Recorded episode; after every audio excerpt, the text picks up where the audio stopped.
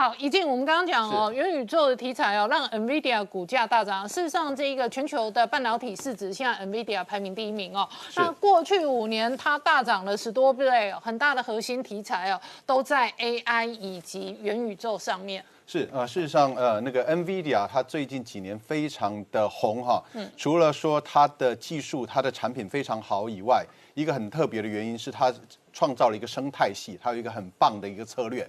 哦，那呃。我们就先讲说啊，那个最近呃，大概是几一个月前吧，一两个月前哈，就是说那个 NVIDIA 在开年度技术大会的时候啊，那个我们在网络上都看到他们的 CEO 黄仁勋出来做了一段演讲，蛮长的一段演讲。哦，那当时大家看那段演讲的时候，大家也不觉得有什么特别的，就是他在那边讲话。嗯。可是过了那个一两个礼拜以后，大家看，哦，就是说才发现说，哦，原来那一段，嗯，那个呃。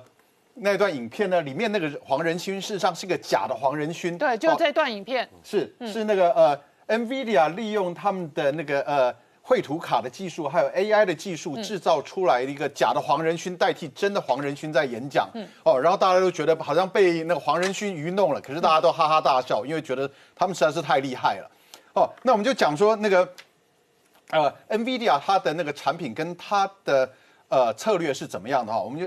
我们知道啊，就是说要加快电脑运算的速度哈，基本上有三种那个主要的策略啊。第一种方法呢，就是我让那个呃 CPU 的呃频率加快，好，就是说让这个 CPU 跑得越快，当然是我运算速度刚当然越越快了。那第二种方法呢，是我用很多很多颗的 CPU，几千颗甚至于几万颗的 C CPU 一起做一个运算。好，那第三种方法呢？哈，是说我用 GPU 做平行运算。嗯，好，那我们一个一个来讲。哈，就是说第一个加快的那个方法最普遍啊，最传统的方法就是提高 CPU 的频率。嗯，哦，那我们这个比较老一辈的科技人，我们都记得哈，在二三十年前，我们那时候买 PC 的时候，一定会问说啊，这个是多少 megahertz？那那时候有什么一三三 megahertz，一六六一 megahertz，然后那个每次 Intel 发表一个新的 CPU 出来的时候，大家就很兴奋，嗯，哦，每一个人都知道这个什么 megahertz，大家朗朗上口，哦，那因为哦这个晶片上的元件越小，运算越快，好，然后这依照摩尔定律，哦，就是运算速度每十八个月会增加一倍，嗯，哦，所以那个时候大家都很在乎这些事情，然后 Intel 也变成说全世界最大的公司、最成功的公司之一。哦，可是它的缺点呢，就是这种运算的速度其实增加有限。嗯，哦，那现在我们在买一颗新电脑的时候，我们根本搞不清楚我自己买的电脑到底是多少 gigahertz，因为其实一般人都要用都够了。嗯，可是你拿来做 AI 或者是做那个科学模拟运算的话，又太慢。嗯，哦，所以第二个策略呢，就是使用很多颗的 CPU 做平行运算。嗯，哦，像之前不是有一个。呃，很大的新闻就是飞腾还有世新半导体，对，哦，然后被美国禁运，哦，那个事实上就是所谓的那个呃超级电脑，就是他们这种超级电脑用的架构叫做 MIMD 哈，M I M D，哦，就是说同时哦，就很多的 C B C P U 上面它运算的指令都是不一样，他们处理的资料也都是不一样的，哦，可能是呃 C P U A 的 C P U 做呃算完以后传给 B 啊 B 的 C P U，然后 B 算完以后再传给 C 的 C P U。哦，然后他们可能算完以后呢，C 再又传回传给 A 跟 B，哦，这个事实上会变得非常非常复杂。哦，那这样的电脑哈，就是说那个它的优点是运算速度可以大幅提高，而且可以宣扬国威。哦，像那个美国哈，还有那个中国，他们都比赛说啊，谁的那个超级电脑最快最大。哦，那但是它的缺点是什么？它很贵，嗯，很复杂，那每一个都像一整个房间那么大。哦，而且那个呃最难呃最糟糕的事情是什么？程式非常难写，嗯。好，那第三种策略呢，就是用 GPU 做平行运算。哦，那种这种架构呢，叫做 SIMD 哈，S I M D 或者叫做 S I M T。哦，这种方式是说，在 GPU 里面有很多很多的小计算单元，他们在执行同样的呃指令，只是针对不同的资料进行运算。哦，那这种呃优点呢，就是它运算速度会大幅的提高，但是程式写起来没那么困难。而且呢，哈，就是我们看那个超级电脑，真的是大的不得了哈。但是这个呃，使用那个 GPU NVIDIA 这种 GPU，它做运算了，我只要一个呃显示卡，这个显示卡就大概就这么大，嗯，它就可以做平行运算，速度就可以提高非常非常多。哦，那更厉害的是什么？就是说 NVIDIA 它的 GPU 事实上它做的不只是绘图，嗯，哦，我们呢通常就叫做绘图卡，绘图卡。可是为这 GPU 其实就是绘图卡的意思哦，绘图晶片的意思。哦，那还那个。NVIDIA 的 GPU 它可以做呃绘图跟动画制作，也可以做元宇宙的那些三 D 图像。嗯，哦，同样这个事情 AMD 都可以做。嗯，但是 NVIDIA 它因为它有这个平行运算的功能，所以可以拿来做 AI 的计算，可以拿来做那个呃比特币的挖矿，还有很多的那个数学计算模拟。哦，那 NVIDIA 就是利用它这个 GPU 就打打造了一个生态系，就是它有一个呃软体平台叫做 CUDA。嗯，哦，那这个在 CUDA 上面你要写这种呃那种 GPU 的平行运算的程式是相当的简单的。哦，那那那个呃 NVIDIA 它就是那个 GPU 它是要卖钱的，可是这个 CUDA 软体是免费，你在网络上可以下载的。好，然后 CUDA 这个。呃，软体呢只能搭配 NVIDIA 的 GPU 使用，你不能拿那个呃 CUDA 去搭配那个 AMD 的显示卡。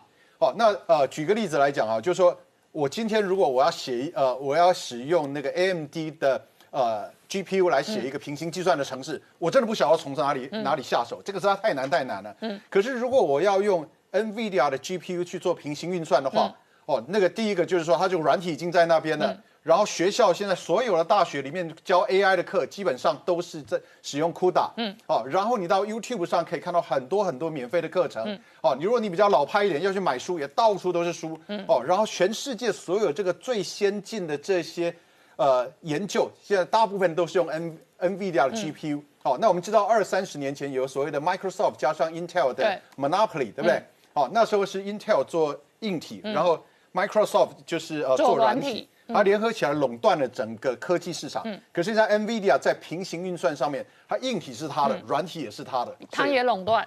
它都垄断。好，我们稍后回来。昨天联储会的主席鲍威尔说，这个通膨可能不是短暂的，这个确实吓坏了美国股市的投资人。但是台股今天事实上哦逆势反弹，而且呢主流仍然在半导体，联电跟联发科事实上哦都是多头的强势部队。那我请教金融大哥，现在全球对于未来一两年的景气有多空看法非常杂陈。那其中呢呃比较有一致意见的是在。半导体上面，半导体有几个特定的标的跟领域哦。我们看到像 NMD 哦，其实市值超车超的很快。然后 NVIDIA 是去卡位元宇宙。你怎么观察现在半导体的这一个最新的现状？好，我们首 首先先看哦，今年半导体可可以说是非常景气的一年哈。那今年全球半导体的营业额。哦，会超过五千亿美金，到达五千四百二十亿美元，哦，比去年成长了二十二个 percent 哦，这个是创历史新高。那么在这个呃半导体大幅成长之下，很多公司哈都是活蹦乱跳了哈。那么我们呢看到的第一个哈，我们先看到就是 Nvidia，嗯，Nvidia 在元宇宙之下，Nvidia 除了哈元宇宙，它它讲的是 Omniverse 哈。元元宇宙是 MetaVerse，Omniverse，因为 NVIDIA 主要它是从做绘图卡出身的，所以它对于图形的处理非常非常厉害。那另外 NVIDIA 呢，哈这几年能够翻身大翻身，主要是它做呃人工智慧。对。那么另外还有一个惊奇哈，就是我们看到超维，嗯，哦超维原先在哈。两千多年的时候呢，大概在二零零三、二零零四呢被打趴了，股价大概两三块美金左右。现在呢，哈，超维的市值哈啊，最近的市值大概在一千九百五十五亿美金。对，哎，跟 Intel 差不多。对，要超车。Intel 呢是在两千零二十九亿美元，也就是说一步之遥就超车了。嗯。那超维呢，为什么这么厉害呢？我们简单讲一下，就是第一个，超维在 CPU 方面哈，就第一个就是啊，notebook 的 CPU，那还有那个 desktop 的 CPU 都做得很好，而且它积极的进军这个伺服器的 CPU，这个是成长非常大的部分。另外，我们还还可以要注意到，因为超伟已经要并 Xilinx，哦，赛林斯，这个并起来哦，它的战斗力会更强，所以超伟要超车。Intel 哈是啊指日可待。嗯，那么回头过来看哦，我把全球的前十一大半导体公司我们来看，台湾有两个，对，台湾有两家，一个是台积电，一个是联发科。那一不过以前我在做呃市场调查，通常我们不会把做晶圆代工放进去，不过我为了要凸显，我就把它放进去了哈。那我们来看一下哈。这里面哈有一有一个啊落队的，就是 Intel，嗯，别人都在大幅的成长，Intel 大概衰退了接近一个 percent 左右，这个是这个是哎，超微不断的在成长，Intel 在落后，所以呢，这个这个是很非常令人难堪的哈。那我们来看一下哈。联发科，您刚刚讲联发科堕落指标，事实上今年它的表现，我们来看，联发科今年大约跟去年，它可以成长到六十个 percent 左右，哦，厉害，哎，非常厉害。那么成长最高的当然是超微了，超微呢，哦，今年的营业额跟去年营业额比较，它是成长六十四个 percent，哦，是第一名啊。如果在这大小公司我们不论啊，因为小公司有成长一百趴的，我们讲这一些哦，等于百亿美元级的这一些哦。成长率最高的是超伟，嗯，那么联发科第二，嗯，那联发科是其实联发科非常厉害，联发科第一个它在那个啊，LCD TV 啦，就是这个在电视方面的晶片，它市占率长久以来哈，已经好多年都是第一名，嗯，那另外它最近在五 G 的手机的 AP 哦，还有包括 Baseband 的 Chip，它都是表现非常好。哦，然后它现在在 WiFi 哈，它 WiFi 六、WiFi 六一哦，接着它要出来 WiFi 七哦，这个联发科，而且呢，另外联发科还有一个大生意，就是它做刻字化 IC。嗯，刻字化 IC 就是比如说哈，我举例来讲哈，如果说有一家哈系统公司哈，我们随便举例然后就是微软，那微软它要做一个特殊的呃用途的 IC，但是它它当然可能它可以建立它的 IC 设计的这个呃。这个 team，但是建建立这个 IC 设计的团队呢，可能要花很多时间。那他来找莲花科，好，他把规格给莲花科，莲花科就可以帮他做一颗特别的 IC，就直接卖给他。啊，事实上莲花科在这里也接了蛮多的这一类的生意了哈。那我们来看哈，成长第三名的哈就是 NVIDIA 哈，NVIDIA 呢哈，那 NVIDIA 呢在这里排行呢哈，它是今年排行是全球第七名哈。那另外还有一个成长很高的是 Qualcomm 高通哦，高通也主要是五 G 的手机的非常厉害。然后，那我们刚刚讲到哈，超维为什么能够成长这么快？其实超维背后的英雄是台积电。嗯，哦，因为超维在二零一九年哦开始用台积电的七纳米。嗯，因为超维以前跟啊葛新跟 Global Foundry 呢，因为他们是。超伟是把他的晶圆厂割出去，然后成立了革新，所以他们有一个合约，就是一定要在那里做。嗯但是因为葛新不做 Global Foundry，他不做七纳米，所以让超伟有一个机会用台积电的七纳米。那代表哦，台积电哈真的是造就了超伟。除了造就了超伟，台积电也造就了莲花科。哎，对，莲花科哦，莲花科最近他要发表他的新的天机哈。嗯。一千，哦，这个新的天玑的这个手机 A P 是用哈是用台积电的四纳米，四纳米的制程。然后呢，哦，台积电呢，哈，我们来看，在今年现在它已经在开始 risk run，就是风险试产，对，风险试产它的三纳米的 I C，三纳米的制程，而且有非常多的客户，哈，所以这个部分哦是相当厉害。接下来我要可能跟各位哈讲一下，就是中芯，嗯，因为这个中国大陆哈在半导体里面哈，中芯呢最近投资哈很多啊朋友在问我，中芯投资的这么大，嗯，第一个今年通我们简单讲，中芯有三大投资案，一个是在深圳，对，哦，他投资了二十多亿美金，要有四万片的二十八纳米以上的产能，另外一个哦在北京哈中心金城。这个投资的哈七十六亿美金哈，他要盖十万片月产能十万片的产能，啊，最后一个是在上海哈，上海它要投资八十七亿美元，也是一个十万片的二十八纳米。如果这个整个加起来了来看呢哈，二十四万片，对，二十四万片是十二寸的。哦，如果把它换算成。我换算成八寸的话是一百一十二万片。OK，那么以中芯呢？哈，现在的月产能是五十八万片，它会变成这个投资完成变成一百七十万片。嗯，那我们比较一下哦，联电呢？哈，联电现在的产能当然是超过中芯。联电现在月产能是八十三万片的八寸约当今年。嗯，那么根据联电最近发布的这一些投资呢，联电只能够增加呢？哈。大约是啊十来万片，也就是说联电呢哈，它会从八十三万片变成九十三点九万片。嗯，这个如果中芯这个投资都完全实现的话，它的产能几乎只它的一半而已。它比联电大，中芯比联电大。嗯，这个是这个是中芯哈，那也就是大陆在这个半导体方面的投资。好，所以这个是长期台湾的隐忧了。对对，也也也可以这么说哈。那不过我们来看哦，台积电大概有两百七十四万片。那我们来看一下大整个那个呃全球的一个半导体产能来分配。哦，全球半导体产能分配当然是台湾最多，二十一点多个 percent，然后接下来是韩国、日本、日好韩国，然后再来日本还有中国。嗯，那么这个部分中国不断的增加，那中国号称它要自主了哈，它。基本上哈，如果根据一些国外的啊半导体分析公司来看，中中国目前的自主率是十五点九帕，大概十六个 percent。嗯，但这十六个 percent 里面呢，并不是全部是中国公司，里面有很多，比包括台积电啊、三星啊、SK Hynix。嗯，所以它这个十六个 percent 里面，中国大概只有大概五六个 percent 左右。那么到二零二五年，中芯中芯会投资这么多？嗯。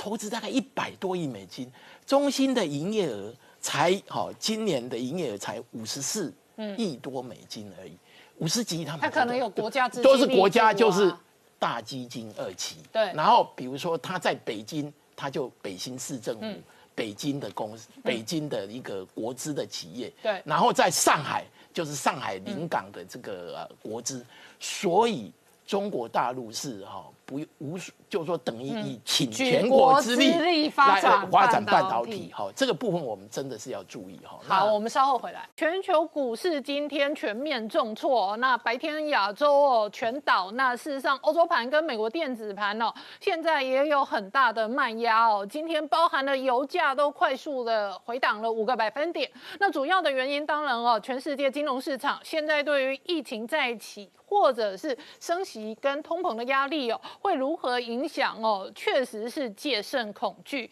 可是这一个月中，是全球金融市场尽管是对升息很恐惧，可是现在做最大的大头梦就是元宇宙，而且扯到元宇宙的都涨翻天。没有错，这一波呢，小虾米也可以打败大金鱼。重点是你要压对产业哦，哈。那我们先进的社长就提到，AMD 这家公司真的是不得了哦。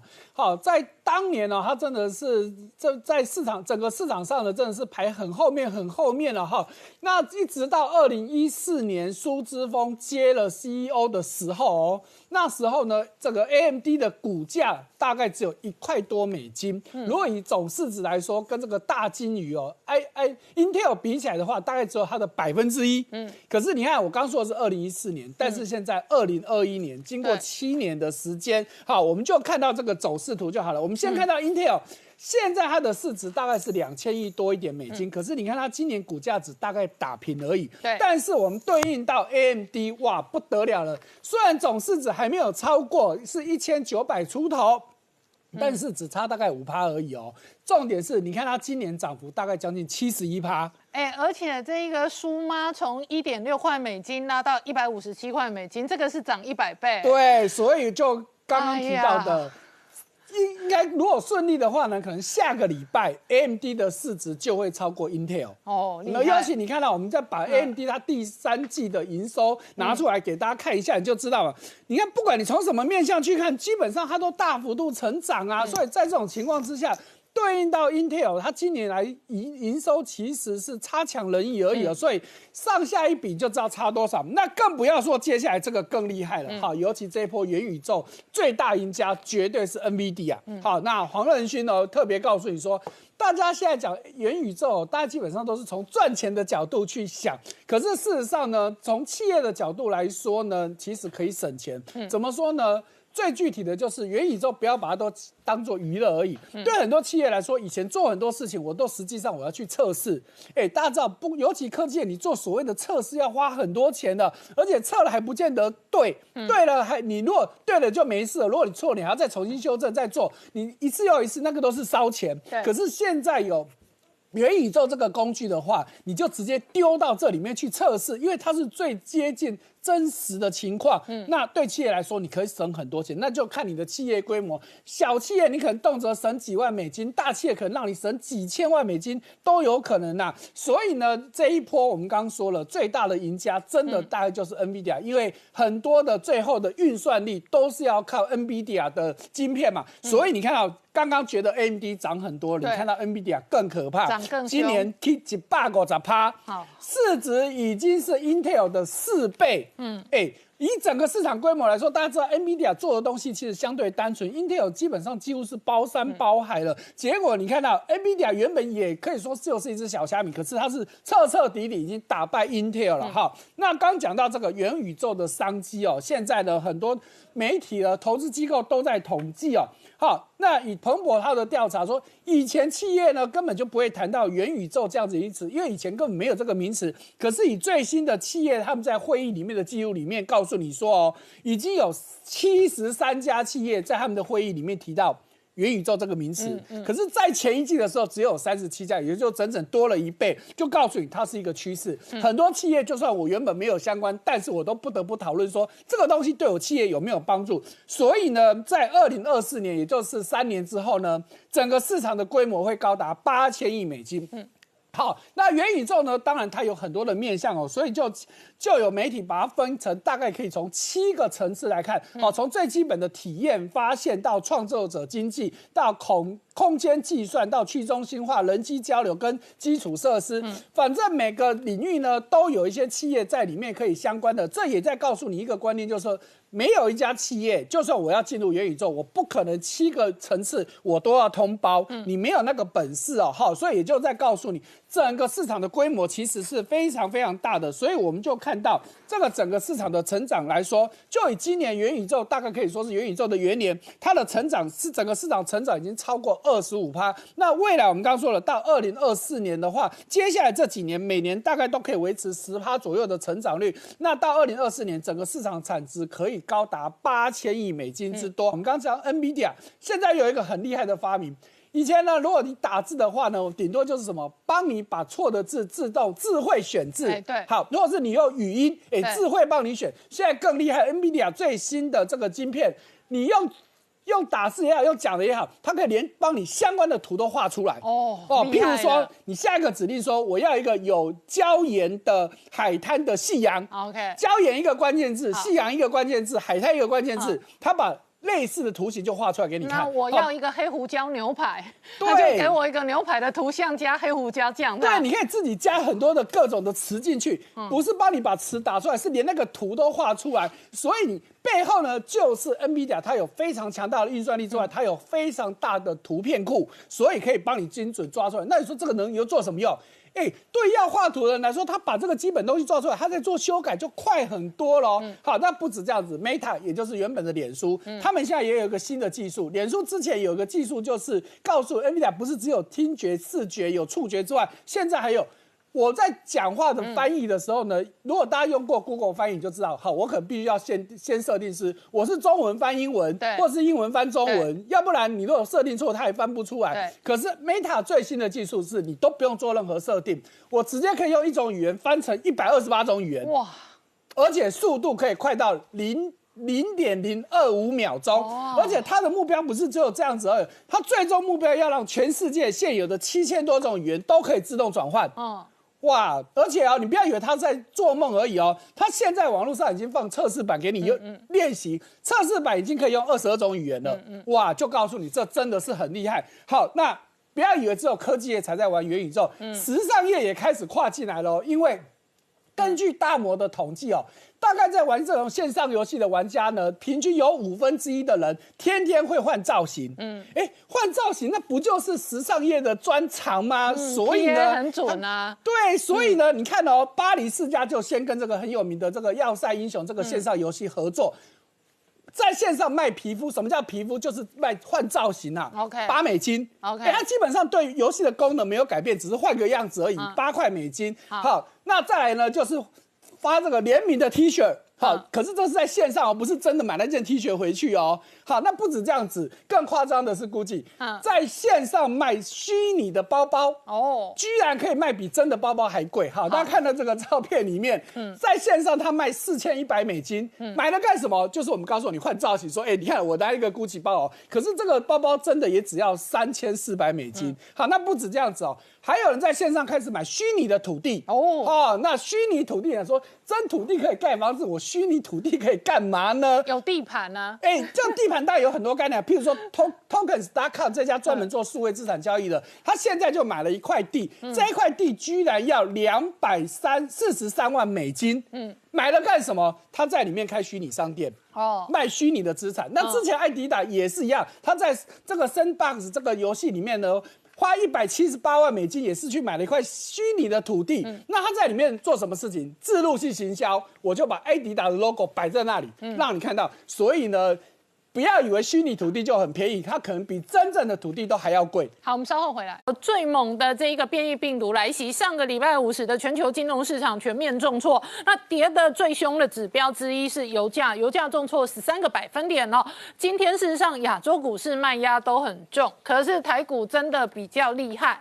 台股哦早盘还开低哦，可是收了一根蛮长的下影线哦。所以微良以今天的全球压力来讲哦，事实上台湾的股汇市也确实。表现比较稳健，对，的确好。那这个系统性风险来临的时候呢，就知道到底哪个市场相对强、相对弱。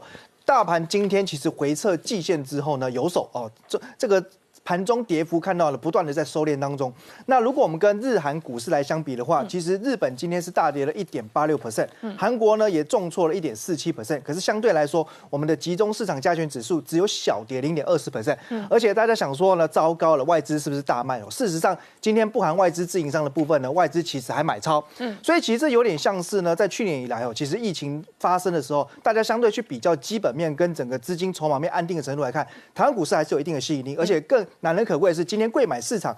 就代表中小型个股为主的市场，今天反而上涨，还涨了零点五三 percent。今天很强哎，收红哎。对，还守住月线哦。那这边几几个指标股我们看一下哈，其实包含像台积电、联电，当然目前来说的话，这还是有一定的一个压力存在哈。不过大致上来说，因为台币呈现升值啦，所以像这种半导体的重量级全值股啊，应该也不至于成为外资大量提款的对象。那另外呢，盘中可以看到哈，点火的标的像新唐，这是有机会在十二月份呢启动新的一波 MCU 微控制器涨价的受惠股，同时它也属于。华兴利华集团，所以有可能呢形成法人加上集团年底的作战行情。那半导体细晶圆这边来看的话，合金走势还是非常强，创了破断新高。那切入第三代半导体的加金哦，今天股价呢虽然还在分盘处置交易，不过呢也是呢稳定中啊，其实股价也是盘中几乎快要攻到了涨停板。那相对来说呢，因为这个疫情再起哦，冲击到全球航空股，那这边的呢长龙航或者甚至华航，其实短线涨多，筹码比较乱，可能就会压回。那至于说，当然油价的一个走弱，也影响到近期呢可能塑化股的一个投资上面。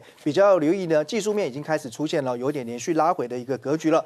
那讲到半导体产业哈，其实我们也可以看到，工研院的最新报告显示出啊，台湾今年半导体的产值可以达到四点一兆元哦，年增大概将近二十六个百分点，创下历史新高。而且明年在先进晶晶片的带动之下，明年还可以呢进一步再成长到四点五兆元。不过呢，哦虽然说各大厂都在扩产，可是呢有点赶不上需求速度，最主要就是上游的半导体设备跟材料，我们还是相对比较缺。而这个部分大部分都是仰赖日本，所以经济部正在积极跟日本招商，希望能够来台湾呢做一些当地的投资。那另外呢，其实意大利驻台代表纪大为提到，台湾呢，其实在全球产业链当中就是呢沉默的巨人哦。为什么呢？以前我们在战略产业当中呢，比较少受到。太多的关注，可是这一次呢，因为晶片短缺，全世界才发现，哎，原来台湾呢相当的重要哦。尤其是呢，在今年呢，车用晶片缺货的时候，也可以看到美国啦、日本啦、德国还透过呢外交管道来寻寻求台湾的协助哦。那目前讲到全球晶片的一个短缺哦，那根据呢德国智库新责任基金会的研究，主要两个原因，一个当然是新冠疫情的影响，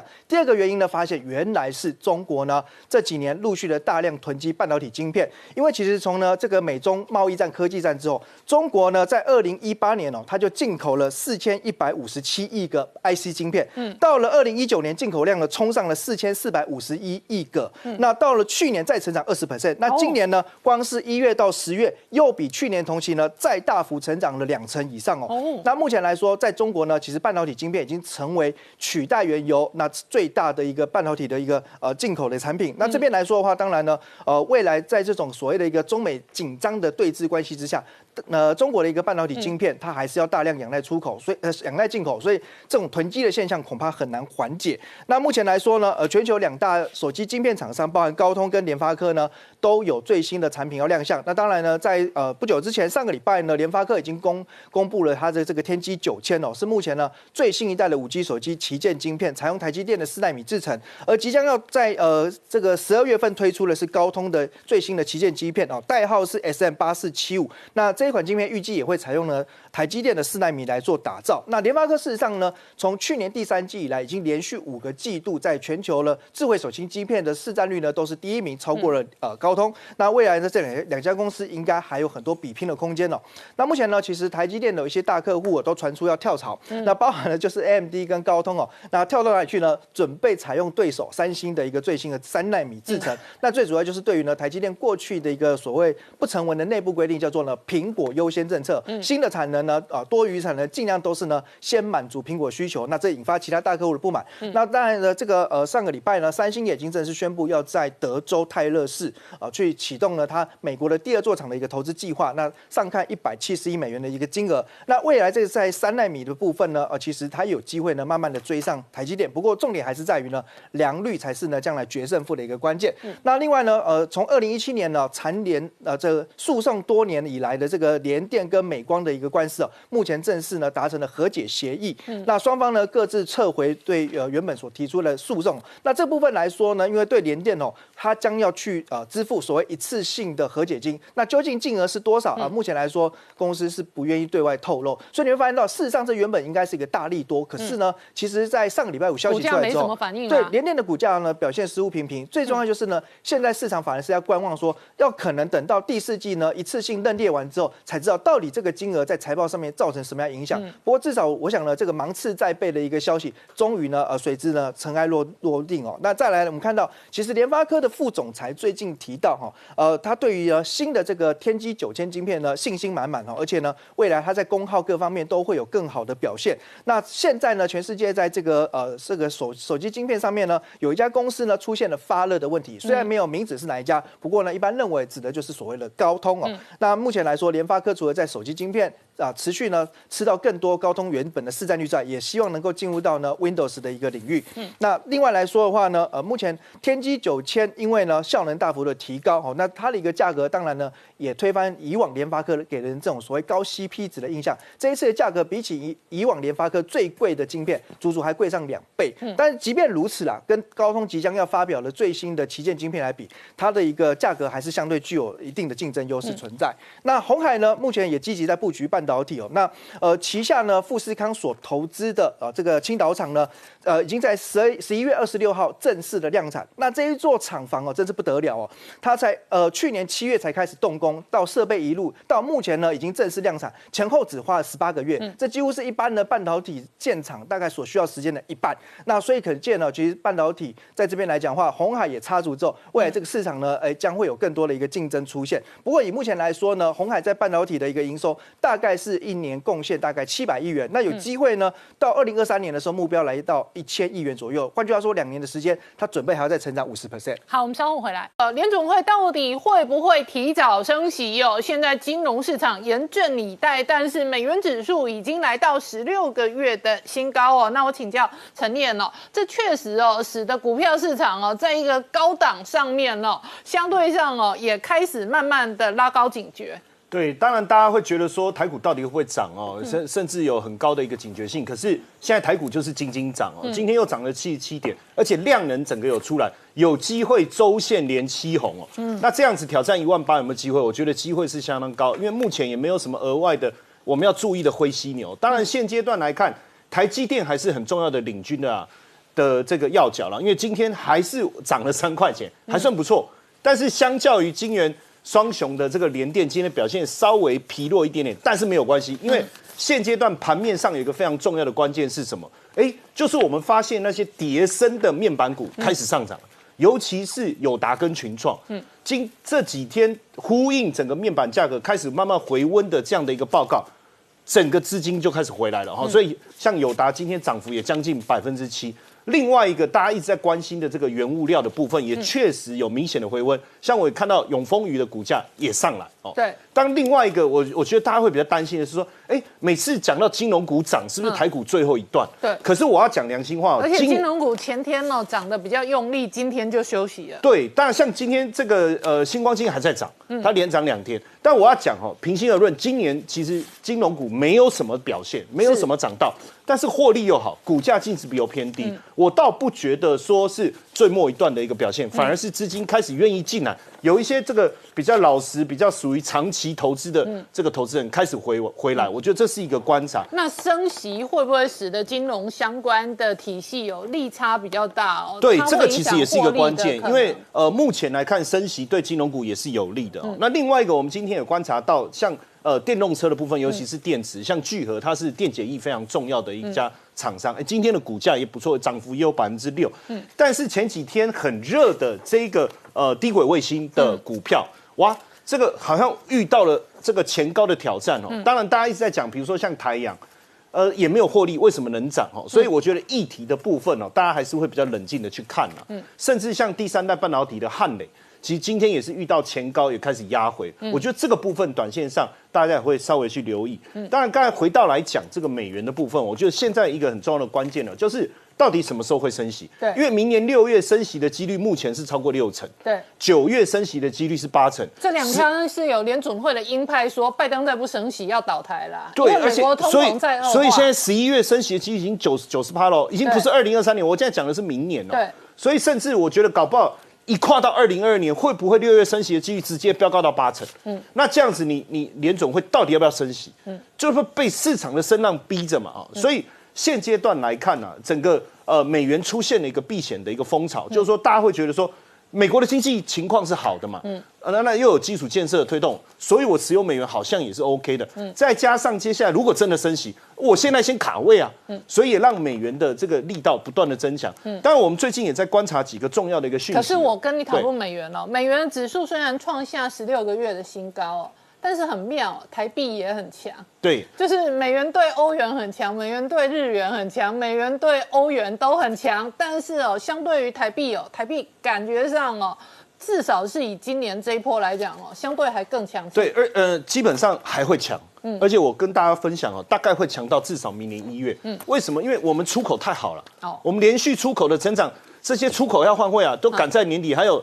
这个要发发年终奖金之前，还有包括做账跟年终奖金之前，他一定要换嘛。嗯，所以台币还是会强。嗯，而且到明年这个第二季之前，我觉得台股的趋势还是很旺，因为按照过去的经验，确实是这样哦。台币如果强，资金就宽松嘛，宽松，而且整个资产的呃股市的热度还是会很好。我觉得大家不要小看这这一波的一个行情。嗯，那当然回来就是说产业面的一个情况，呃，最近是。这个苹果说它这个晶片的自制率要拉高到八成，所以有的人会担心高通哦。但是我我跟各位讲哈，其实因为之前苹果买了 Intel 的花十亿美金买了它的数据晶片哦，所以其实他自己做这件事是肯定的。可是很奇怪哦，这个讯息并没有让高通的股价下跌，这五天还是持续的上涨。为什么？高通说 OK fine 就是这样，二零二四年苹果占我们的营收比重一到四趴，可是我们还是会成长十二趴，意思就是说苹果不重要。他把之前苹果出去创业的那个团队，就是研发 A 系列晶片的这个团队拉进来，然后推他自己现在的 ARM 架构的 PC 的整个整个晶片。嗯哦，所以现阶段来讲，对高通来讲，他不怕这件事情，而且他更重要的事情是他喊了一个东西是最重要的。嗯，我有元宇宙啊！哦，哎，他说，而且你要掌握元宇宙。你一定要有我这个 Snapdragon 这个晶片，好哦，这个处理器哦，那不得了。嗯，所以不止这五天大涨，甚至它的股价现在已经创了今年初以来的新高。我觉得这个元宇宙确实还是大家关注的焦点。嗯，当然高通的另外一个非常重要的，也是我们台股里面非常重要的这个全指股联发科。联发科哦，因为今年呢，呃，整体来讲半导体产业的成长要达到二十三帕，这个是 IC Insight 所推估的。那你知道联发科今年的营收成长率高达多少吗？六十趴，哎，这么强，它就仅仅落略为落后 AMD 的六十五趴，嗯，这是非常非常的强势的哦。当然也是因为受惠，包括我们现在讲各种晶片的需求。那当然最重，我觉得联发科最近也有喊元宇宙。对，呃，这个是大摩喊的，不是联联发科。大摩帮联发科喊大摩直接跳出来说啊，你们台积电、联发科也是元宇宙。我这一听我都头都昏了，太棒了。我跟你讲，台湾也是元宇宙，没错没错，也是元宇宙。而且重要的事情是什么？大家现在担心苹果自制，对不对？对。可是非屏阵营的最主要的对手就是三星，嗯，他要推六十四款新的产品，其中有十四款的晶片是要用联发科的，所以它等于大吃。三星的一个订单，所以不用太过担心了。但是你要拿这么多订单，你背后有没有很强的 bug？嗯，哦，这个很重要。谁？台积电。台积电。台积电就是它的后援，这个非常非常的重要啊。尤其是它现在的天玑两千用的就是台积电四纳米，所以我觉得不用怕，不用担心。所以台积电的产能很够，支援联发科。所以为什么最近我们看？不论是外资也好，投信也好，都在买进，所以站顺利的站上一千块，我觉得这是一个很好的兆头啊。好，大家不要一直想说啊，站上一千怎么样怎么样，一千接下来就一千五，再来就两千了嘛，不要想太多，是不是这样？好，当然。当然，我我觉得现阶段呢，好，可是现在这个时间点，确实明年的景气有跟产业前景跟业绩基本面是很重要，很重要，就这个时间点，要么就是要压做账的行情，要么就压明年的成长的行情。我我觉得半导体还是一个非常重要的关键哦。为什么？你你去看，我们去看观察整个，像刚才联发科也是半导体嘛，哦，它的后援也是台积电也是半导体，嗯，包括我们讲 A C 科啦、细制材，这全部都是半导体。明年上半年还是很旺，因为现阶段来讲，大家还在拼产能。嗯，像台积电也好，联电也好，嗯，中中芯也好，在拼什么？拼成熟制程，二十八纳米。对，为什么要拼二十八纳米？很简单嘛，我们不要去讲什么，哎呀，什么笔电啊、电视啦这些要用。光电动车，嗯，今年电动车的销售量成长了一点六倍，对，未来几年光四年的时间要成长四倍，对，那一台电动车要用多少的晶片？嗯，那这个部分当然就二十八纳米来拼了，大家都要拼。呃，那你说你拼二十八纳米能赚钱吗？哎，二十八纳米业界讲才好涨价，因为它需求更旺，而且涨个更多，然后也可以去拼四十纳米都可以哦。嗯，而且当然最近我觉得还是注意一下，因为小 Bible 都配的固了哈，过去。这个口气很大，说要来买我们台积电，要来买我们的这个联发科的紫光，现在不行了哈。嗯，但是你会注意哦，为什么要救它哈？为什么阿里现在传出来是阿里巴巴拿钱出来救？没错，阿里巴巴这样搞不好就可以洗白了嘛，对不对？对。还有跟浙江国资，哎，我我我我来帮助你，你不要再弄我了，是不是？哦，要把这个救起来，应该十二月会出手，十二月会出手两千多亿哦。嗯，当然最近还是要留意一下哦，因为最近。虽然说三呃，我们特别注意三星的这次的第一润市占率又上来哦，对。可是整体来看，第一润的市场法人特别警告哈，因为现在买方的库存很高，对。而所以第一润一直涨价的这个这个风潮，未来三季的这个过去三季的风潮可能要过喽，嗯。因为现在买方会觉得说。啊，我现在库存那么高，那我干脆等便宜点再来买啊，这个叫自我预言的实现嘛。嗯，因为他不买，他就真的降价，然后又真的降价了啊，那再等等。嗯，所以低润的部分，我觉得可能要稍微小心，就是你还是要明显的去区隔哪个 OK，哪个不行，在操作上要注意这些。就是科技产业跟电子产业现在分得很细，非常然后比方说车用电子、元宇宙或者是半导体、通讯相关的晶片，可能成长动能比较大，会比较高。但是传统的低润要稍微。要稍微注意，要不然你要踩到地雷。好，我们稍后回来。全球金融市场现在惊魂未定哦，担心疫情再起哦。那汉伟台股今天哦开高哦，不过相对于亚洲股市的其他市场，仍然是表现比较强劲。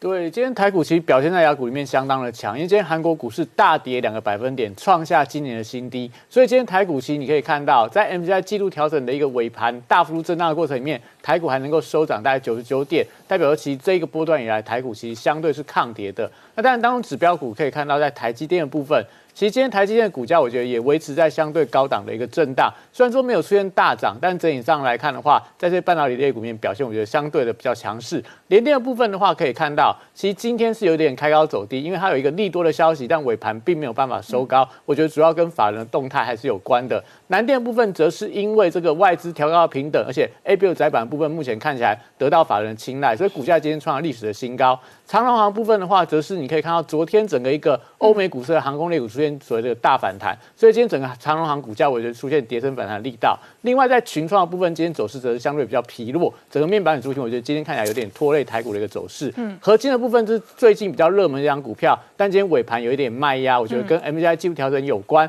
毛宝蛋是防疫股的一个代表，今天是出现比较明显的重挫，代表市场对于疫情的担忧有一点点淡化的一个迹象。嗯，那另外我们可以看到，其实在这些相关的新闻当中，我们发现到，在野村他提到说明年的 iPhone 呃可能会在高阶的一个机种会出现比较明显的一个升级，我觉得大家可以期待一下，明年 iPhone 可能有比较突破性的发展。那再来在这个彭博部分提到。苹果明年 AR 眼镜是市场关注的一个焦点，但是如果以目前的一个研发时程来看的话，可能会有 delay 的一个状况，所以明年年底我觉得可能市场的焦点会在到底 AR 眼镜会有什么样的发展。